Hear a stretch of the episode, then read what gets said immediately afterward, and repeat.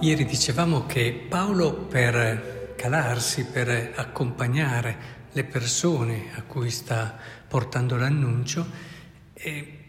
sottolinea anche di sé quelle cose che l'uomo ancora carnale eh, comprende e di conseguenza eh, sottolinea anche le sue qualità, quello che ha fatto, tutte le opere e nella lettura di oggi continua sono ebrei anch'io, sono israeliti anch'io, sono stirpe di Abramo anch'io, ministri di Cristo, sto per dire una pazzia, io lo sono più di loro, eccetera. Poi cinque volte dai Giudei ho ricevuto 40 colpi meno uno, tre volte sono stato battuto con le verghe e così via. Pericoli, anche quello che è l'assillo quotidiano, la preoccupazione per tutte le chiese, è anche questo un impegno, una sofferenza che non sempre viene considerata. Ma poi ecco che la sua anima viene fuori, la novità di Cristo viene fuori, perché è giusto, e con questo allora completiamo quello che dicevamo già ieri nell'educazione, è giusto eh, calarsi ma per poi elevare. Ecco allora che dopo aver eh, spiegato loro quelle che sono state anche i suoi meriti, le sue qualità secondo la carne, però fa entrare la logica di Dio, la rivoluzionaria logica di Dio, lo scandalo della croce di Dio, che è appunto la stoltezza e lo scandalo. E infatti dice, se è necessario vantarsi, sì, mi vanterò, ma della mia debolezza. Lo vedremo poi però è importantissima questa dimensione, questa dinamica, cioè la vera grandezza e la debolezza. Ha sconvolto tutto il Vangelo, l'ordine, certo, è, è venuto incontro all'uomo, ma per rivelare all'uomo la logica di Dio.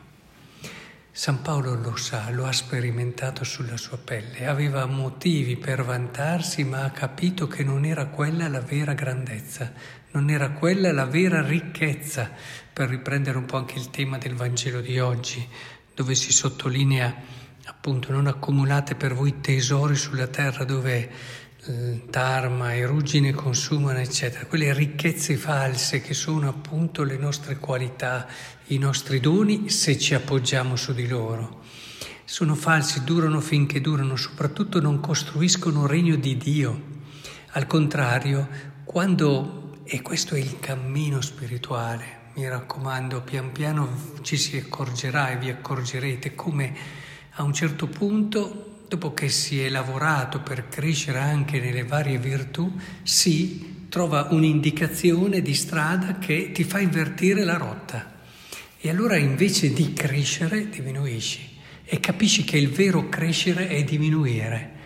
perché nel diminuire tu riconosci quella che è la vera grandezza, che è la grandezza di Dio. Tu lasci spazio a Dio e lasci che Dio operi e agisca nella tua vita. Più diminuisci, più il cuore, la mente si spalancano non solo a Dio ma anche all'altro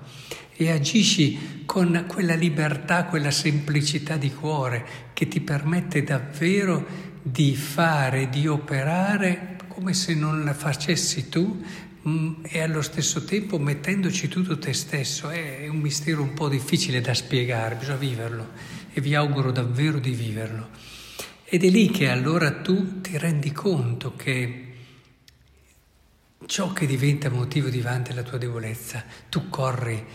e soprattutto ti aggrappi alla tua debolezza, perché sai che è lì che troverai Dio, che è lì che ti sentirai amato da Dio, che è lì che ti sentirai davvero abbracciato da questo suo amore che alla fine è la vera ricchezza, è il vero tesoro che né la tignola né niente ti può portare via, neanche la ruggine.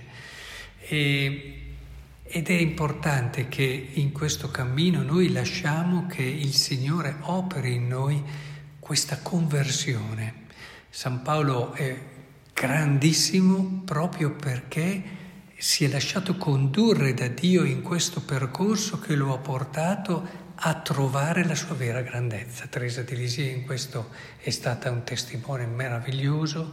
il più grande testimone dei tempi moderni, ma tutti i santi, e ha avuto anche la grazia di poterlo tematizzare e anche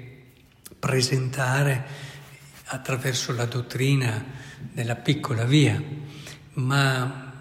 tutti i santi sono passati a un certo punto della loro vita attraverso questa porta che li ha portati ad invertire il percorso e a capire cosa voleva dire se vuoi crescere devi diminuire. E, e questo eh, cambia da un certo punto di vista, dicevo proprio qualche giorno fa, un po' come nell'Eucaristia, no? La transustanziazione, tu vedi ancora il pane, vedi ancora il vino, anche il sapore sono del pane e del vino, ma la sostanza è un'altra, è Cristo. Così, è, chiaramente in modo analogico, quello che facciamo magari sembra uguale a prima ed è uguale a quello che fanno tanti altri, ma è l'anima che è cambiata, con una povertà, con una piccolezza di spirito, con una libertà interiore che nonostante tu faccia quello che fanno gli altri, a volte anche meno di quello che fanno gli altri, ti, ti accorgi che è estremamente fecondo perché è Dio che fa, è Dio che fa. E allora lasciamo davvero che il Signore ci metta alla sequela di Cristo attraverso Paolo, questo grandissimo uomo, proprio perché ha lasciato che Dio lo convincesse, lo vedremo, che è proprio lì nella debolezza che si manifesta la grandezza di Dio e si manifesta anche la bellezza del regno. Ve ne accorgerete quando amate la vostra debolezza, imparerete ad amare a 360 gradi anche il prossimo, perché lo amerete non tanto perché può fare questo, questo, non tanto perché è meritevole di questo, di quello, ma lo amerete per quello che è, compresa e soprattutto a partire dalle sue fragilità e dalle sue debolezze. E sentirete davvero come un,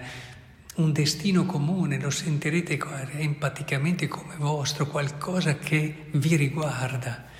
e vi entrerà dentro e ci sarà un modo di guardare, un modo di aiutare, un modo di servire tutto nuovo, pur essendo esteriormente simile a prima. Ma è questo che fa sì che quel granello di senape, così piccolo che è il regno di Dio, attraverso vie sconosciute alla sapienza degli uomini, entri nella storia.